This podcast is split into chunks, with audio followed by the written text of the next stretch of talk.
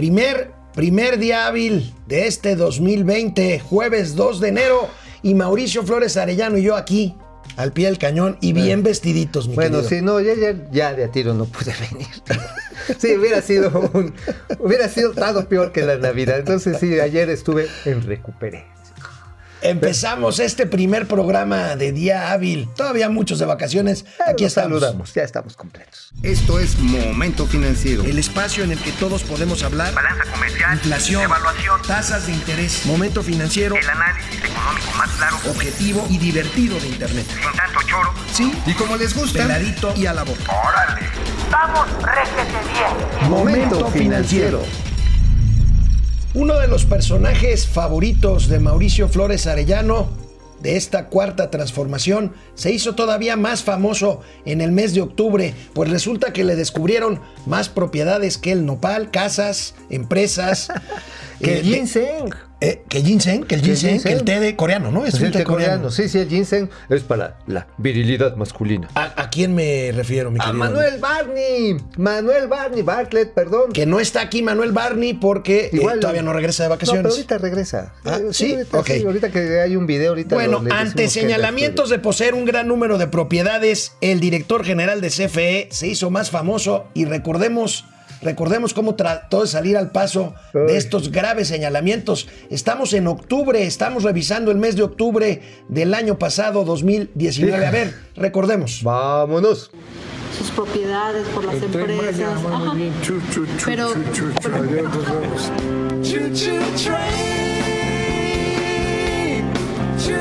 Train, ¿Ha hablado con el presidente sobre estas- estos señalamientos?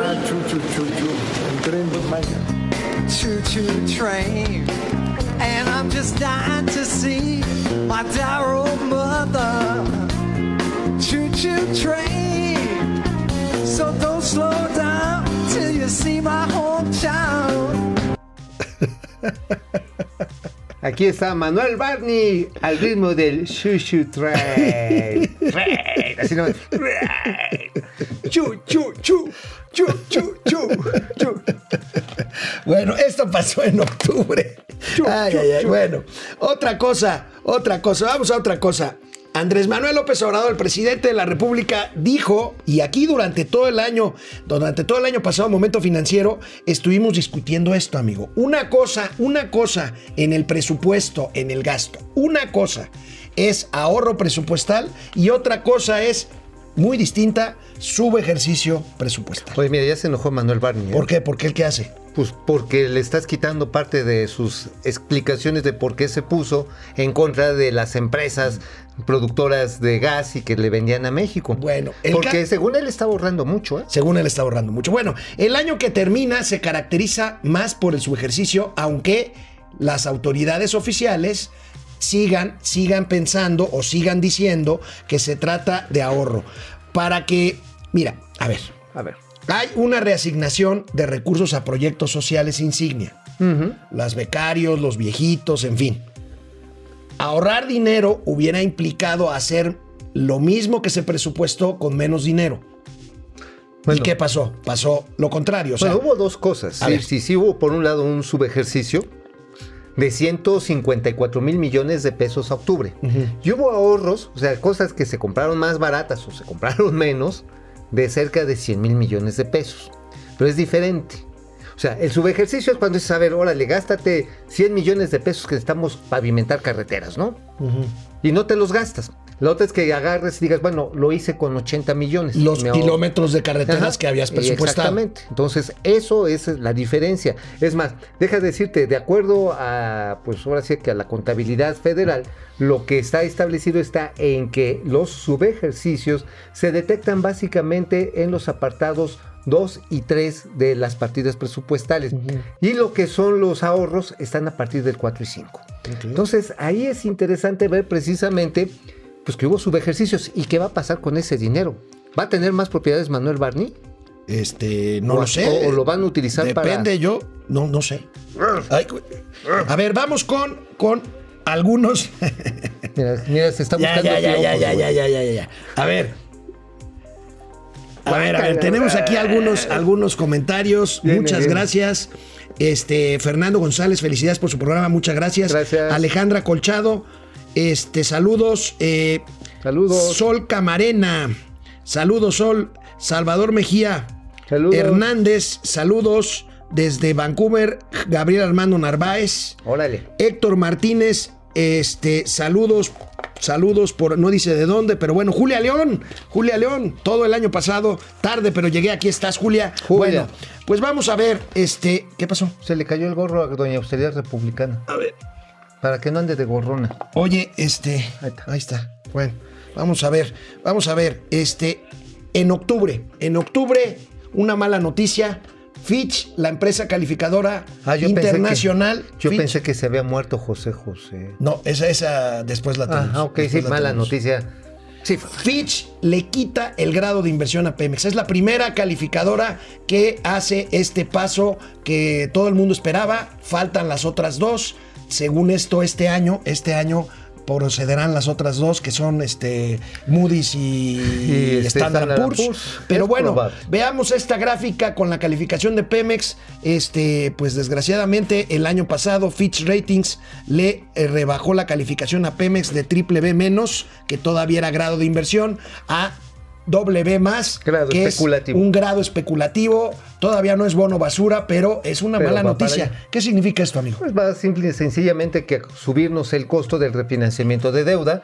Pemex tiene que estar refinanciando constantemente deuda que ya tiene 102 mil millones de dólares y pues por supuesto pues tiene que salir a tasas más altas. Ahora, el riesgo de la descalificación si no se cumple el plan de negocios que desafortunadamente en términos de la plataforma de producción, si bien es cierto que ya se estabilizó, que no va a la baja, no está alcanzando los niveles que se prometió. Si hay un esfuerzo real, pero Pemex tampoco está pagando a tiempo. No, ese No es el problema. Ese es el pro- Terminó con graves, eh, incluso eh, Amenazas. protestas y amenazas de proveedores y clientes, este, y siguen sin pagarles, ¿verdad? Y siguen sin. Bueno, y empezaron a soltar, pero así, así, a cuentagotas y. Oye, amigo, ¿y tú para cuándo prevés que pudieran pronunciarse las otras dos calificadoras, Standard Poor's y Fitch? No, Fitch fue el que la que le bajó el grado, Standard Poor's y Moody's, Ajá, bueno, en torno a los le- papeles de Pemex. Le dieron el plazo hasta el 15 de marzo. Marzo. Marzo, 15, 15, 20 de marzo, por ahí vamos a tener una, una primavera calientita. ¿Calientita o más bien fría para Pemex? Calientita por la madriza que Ah, puede ser. ok, bueno, por lo pronto, vamos a una Ojalá pausa no, ¿eh? muy breve. No. Rápidamente regresamos con ustedes aquí a Momento Financiero. Querido amigo. ¿qué tiene que ver José José, que en paz descanse, con Momento Financiero? Bueno, la industria vitivinícola tuvo un decremento importante por el de- deceso, pero en las festividades se incrementó como 200% la venta de chupirul porque es viernes y José José José, lo sabe. Bueno, hoy no es viernes, pero, Pero es bueno. bueno. eh, resulta que, eh, como todos ustedes recuerdan, en, en el mes de octubre del año pasado falleció lamentablemente José José en la ciudad de Miami, el famoso canta, cantante, iba a decir cantautor, no, él No, no, él era autor, era cantante. él nada más era cantante. Bueno, aquí comentamos qué tiene que ver esto, no tiene que ver nada con el programa eh, de Maxine Goodstein, ni mucho menos, pero ¿Qué pasó? ¿cuánto costó? ¿No eres tú como el bisoño de ¿Cuánto los negocios? costó el bisoño de los negocios? o el chabelo de las finanzas. Chávez. Bien bajado ese valor. ¿Cuánto costó traer a José José a México? ¿Recuerdas toda Hijo, la la parafernalia? Ahí tienes, ahí tienes, amigo. Bueno, nuestros amigos productores se pusieron a rascarle Dale. al gorila. Vean nomás. Mira nada más, algo así como un millón y medio de pesos entre el combustible que utilizó el avión. Este, además, bueno, pues se le van a dar este, pues el, el uso mismo del avión, lo cual está por arriba de lo que se le y daría 937 millones de apoyos para estancias infantiles. Hubiera servido para mantener a casi 600 viejitos. Híjole, esto, esto causó mucho, mucha controversia en su momento porque un avión, un avión de estos que se iban a vender y que ¿Lo no se han vendido, ahí del pues hangar? de ahí trajeron a, a A José, José, José. José. Bueno, de ese mismo hangar salió el avión con el cual trajimos a Evo. A Evo. A Evo, pero ese ya lo platicamos para noviembre, ¿no? Ya, ya, para el mes de ya- noviembre. ese ya viene para- Ya, pero para- sí, para mañana. el uso del avión. Además, lo metieron en un féretro así gigantesco y ya ven hecho cenizas, ¿eh? Sí. Ya sí, hecho sí, cenizas. sí, y era un féretro de caoba, así todo picudo. Así como estuche de pluma Mont Blanc, ¿no? Así picudo, bueno, así. Pero pues nada más venían las cenicitas. Oigan, lo hubieran puesto en una cajita más, más modesta y. O hasta O lo hubiera por mandado DH, por DHL, sí. UPS. Por correos No, mexicanos. no, no, el príncipe de la canción, ¿cómo va a llegar en, en una caja? No, iba a de- decir que por correos mexicanos, pero ahí sí no hubiera llegado, ¿eh? Eh, no, bueno. Se hubiera perdido en el camino. ¿Te acuerdas de la película Náufrago que hubiera llegado ahí en un paquete de Federal Express con la pelota de Wilson? Ah, órale, ¿te imaginas? Eso sí Bueno. hubiera sido un hito. Octubre, octubre, Arturo Herrera, Arturo Herrera, el secretario, de Hacienda, Hacienda. hacía malabares para tratar de defender de que no había recesión, sino solo se trataba de desaceleración en la economía. Recordemos con este video ¿Qué dijo? las maromas de nuestro querido amigo, el secretario de Hacienda, Arturo Herrera. Uh, so first of all, as a finance secretary, I have to be very careful with the semantics. So we have a slowdown. We don't have a recession uh, yet. A slowdown is worrisome uh, anyway. Uh, Ese jet me encantó. O sea, ¿Por qué? Todavía no. Slowdown, not Ajá, no, recession. no, no. O sea, desaceleración y no recesión. Pero bueno, ya cuando estamos a 0% redondito, ya en este mes, INEGI empezará a dar Lo los sabremos. Yo sigo pensando que va a estar abajo del cero.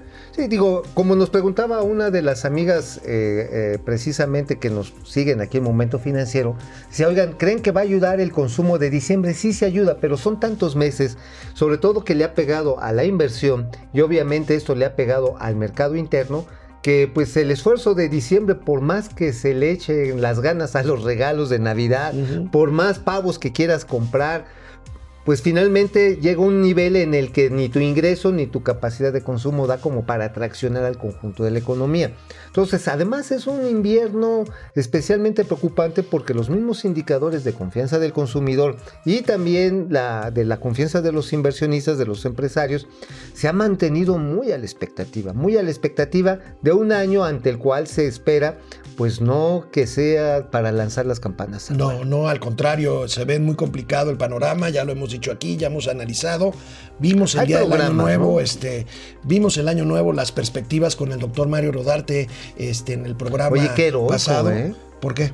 Pues llegar el 31. No, Mario venía, pero además súper lúcido, como siempre es él. No, pues, pues, qué bueno que no vine. Bueno, amigo, amigo, aquí, aquí en Momento Financiero cuestionábamos si tú tenías puntos muy interesantes al respecto. ¿Te acuerdas cuando se empezó a plantear en el presupuesto para el 2020 la idea de grabar, cosa que finalmente sucedió, que no está mal, pero bueno, grabar a las empresas digitales, la economía digital? Tú tenías varios puntos al respecto. Finalmente, eh, pues los gigantes tecnológicos tienen mucho que aportar. El problema es cómo cobrarles en muchas ocasiones en donde las matrices están fuera de México y en donde no hay muchos parámetros. Hay muchos parámetros virtuales, digitales, pero no parámetros físicos como para poder aplicar los gravámenes fiscales. Mira, por ejemplo, si tú agarras y abres, por ejemplo, Amazon México, que tiene su centro de distribución en México, sí te cobran este impuesto adicional que se le vino. Un Airbnb, las, fa- las familias que lo cobran aquí, pues sí van a estar obligadas, incluso con esta nueva legislación, de que si no tienes dado de alta los registros de este fiscales de que estás recibiendo un ingreso por rentas, si tu inquilino se llega a quedar, no tienes manera de que lo echen para afuera, ayuda. Sin embargo, por ejemplo, otras plataformas, otras plataformas, por ejemplo, Spotify. Vamos a hablar también de ventas este, en directo que se pueden ir este, a Alibaba. Bueno, Alibaba ya va a estar en México. Sí, va a pero, entrar. si, pero si te cobran con tarjetas internacionales, ¿qué crees? ¿Qué? Pues entonces ahí sí ya se la peló el fisco mexicano. ¿Por? Porque entonces está domiciliado afuera y Ese se es- tienen que llegar a acuerdos fiscales con el país receptor para que pague. El caso es que, de acuerdo con esta infografía de Momento Financiero que difundimos ampliamente en nuestras redes sociales durante el mes de octubre, los gigantes tecnológicos podrían generar, en caso de que se nieguen a pagar los impuestos, un apagón digital que en México esto costaría nada más y nada menos que 6.500 millones de pesos cada día en caso de que se salieran. No se van a salir, este es un cálculo ciertamente pues un poco catastrofista, pero es más o menos ver cuánto vale De- de- la aportación de estas empresas en términos de actividad económica en nuestro país, amigo. Bueno, es como para ver el tamaño de los colmillos de, este, del animal, porque fíjate, si esto fue con lo que de hecho amagaron el director Sí. de Google y de Facebook aquí en México, dijeron, bueno, señor, pues si nos quieren poner esas tasas, porque se le querían aplicar las tasas vigentes para los que estamos como contribuyentes aquí en México. ISR de hasta 33%, masiva del 16%, dijeron, Ok, pues apagamos y ahí te las arreglas. Entonces, no, no, no, no, no, espérate, no. Mejor le ponemos una tacita más baja. Y se quedaron tacitas más accesibles. Sí. Pero ciertamente tú lo dices, amigo, las plataformas tecnológicas sí requieren tener una aportación fiscal porque están recuperando dinero del mercado. Ahora, esto es un tema que todavía da mucho para discutir, no solo en México, sino en todo el mundo. Hay una gran discusión sobre Sí. el tema fiscal con las plataformas tecnológicas. ¿no? Sí, al final de cuentas todos los países están, todos los estados están buscando dónde rascarle más dinero. ¿Por qué? Porque los estados con todas las cargas sociales, ambientales que tienen, andan buscando dinero hasta debajo de las piedras. Bueno, pues regresando de la pausa, vamos a hablar del tema que marcó el mes de octubre, desgraciadamente. José el José. tema, no, el culiacanazo. Uy. Regresamos.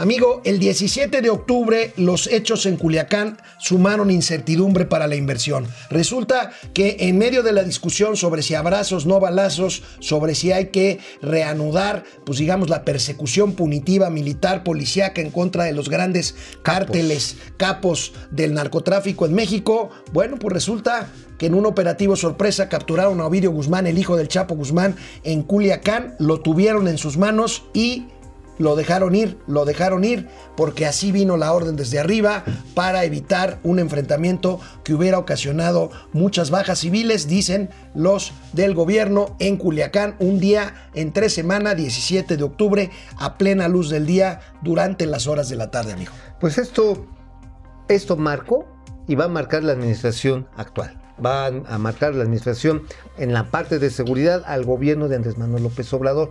Lo está marcando porque fue una decisión que se toma al más alto nivel, pero también por la falta de pericia para organizarlo. Se metieron elementos de la Guardia Nacional, se metieron elementos del Ejército Nacional. La Marina no participa, No, curiosamente. no, no. Los que marinos además son los que tienen los cuerpos de élite más eh, experimentados en este tipo de operativos. ¿no? Llegaron, De lo operativos. retuvieron a Ovidio y ¿qué creen? Es que no nos han dado la orden de aprehensión, no nos lo podemos sacar. Hombre, o sea, es como si vas al súper, dices, chino, olvidé la cartera. No, pues, digo, entonces no vayas al súper. Pero vaya, esto es policíaco. En términos financieros, ¿cómo afectó esto, querido amigo? Este, recuerdo aquellos días eh, pues Asiagos. sí, asiagos. ¿Cómo afectó esto a la parte económico Bueno, lo que empezamos a ver fue una pérdida de confianza de la política de seguridad y sobre todo porque si no le pegas o no le pegaste a este, pues a este líder de un grupo que por cierto no es de los más violentos, ¿eh? Podemos decir si cabe la palabra, el cartel de Sinaloa es de los menos peores. Eh, pues digamos es de los más cívicos, ¿eh? Sí. A la semana después, a las dos semanas del Culiacanazo, se hizo hasta un festival ahí a la vera del río y salieron los niños, las familias. Muchos de estos, este, pues ahora sí que aliados a este cartel, pues son empresarios, ¿eh? Sí. Muchos son agricultores. Y obviamente que también hacen sus, sus- sus negocios ahí con el tráfico de drogas o la distribución, en la refinación de los, de los químicos que se utilizan ahora para las que les llaman drogas de diseño Drogas de diseño. pues también tienen actividades formales. O sea, aquí también nos dimos cuenta de un panorama social bien complicado. Sí. Ese grupo sí tiene una base social que ha construido a lo largo de décadas. Sí, sí, De décadas y que tiene el respaldo, aunque a mucha gente le dé miedo y se espante, como sucedió.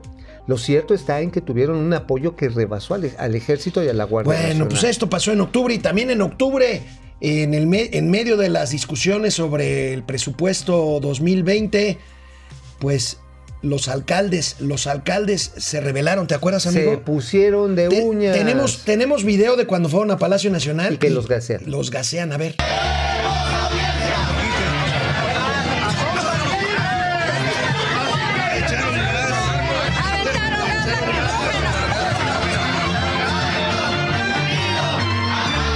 Pues ahora sí, que este no hubiera sido anarco o hubiera sido de estas señoras que están en contra de la violencia de género, pues a ellas no les pasó nada. Híjole. Y este Ahora, tú advertías de que esto era el menor de los problemas. Digo, el municipio es importante, es pero, el menor de los pero tú tienes una teoría de que hay un peligro latente de escisión de estados completos Ah, del pacto federal. No, yo insisto. De hecho, acuérdate, todavía en el mes de noviembre, y eso lo vamos a ver en su momento, el día de mañana, Mañana. Tenemos que la gente, los gobernadores, sobre todo los de la frontera norte, se manifestaron por nuevamente romper el pacto fiscal federal. ¿Por qué? Porque el dinero no ha llegado. De eso tuvo de hecho que sacar este pellizco que se le dio al guardadito, a este fondo que hemos generado con los excedentes presupuestales, el llamado Fondo de Estabilización de los Ingresos Presupuestales, presupuestales, perdón, 150 mil millones de pesos, el 60% se tuvo que reservar para que los gobernadores sintieran que les van a dar un poquito más de lo que ya venía recortado.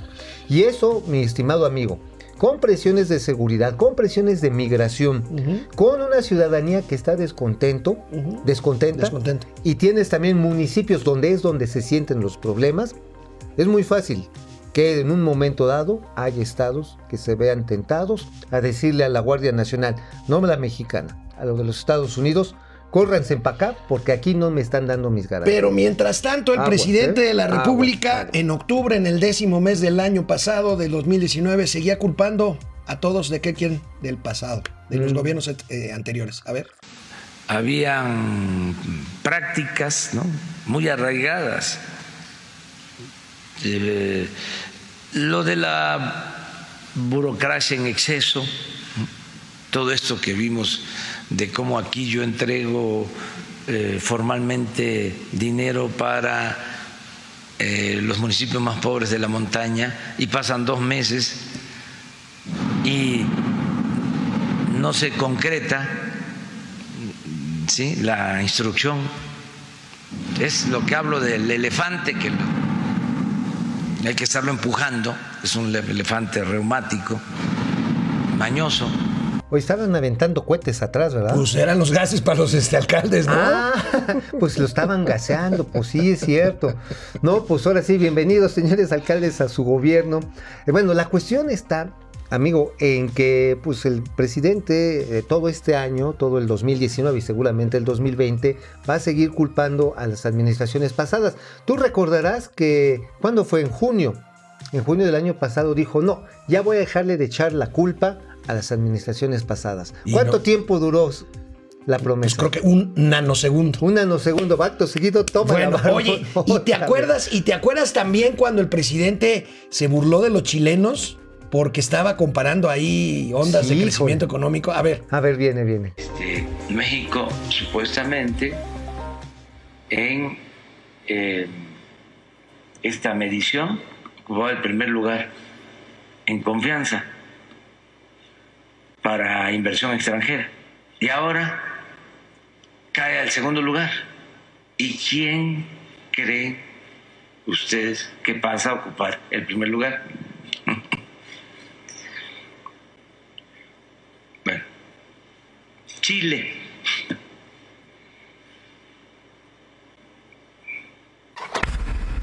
Pues asumo que la, que la cosa no está tan clara, ¿eh? Porque un domingo. lo mismo dijiste ese, ese día. Porque un domingo hay que hacer la medición correcta. También comenté eso. No, no, miren, les voy a dar un ejemplo. Les voy a dar un ejemplo. La inversión extranjera. Que, este, que dice el presidente que le fue mejor a México. Bueno, pues ¿cuánto está creciendo la economía del Chile? Este, la economía de Chile, De el Chile, país. sí.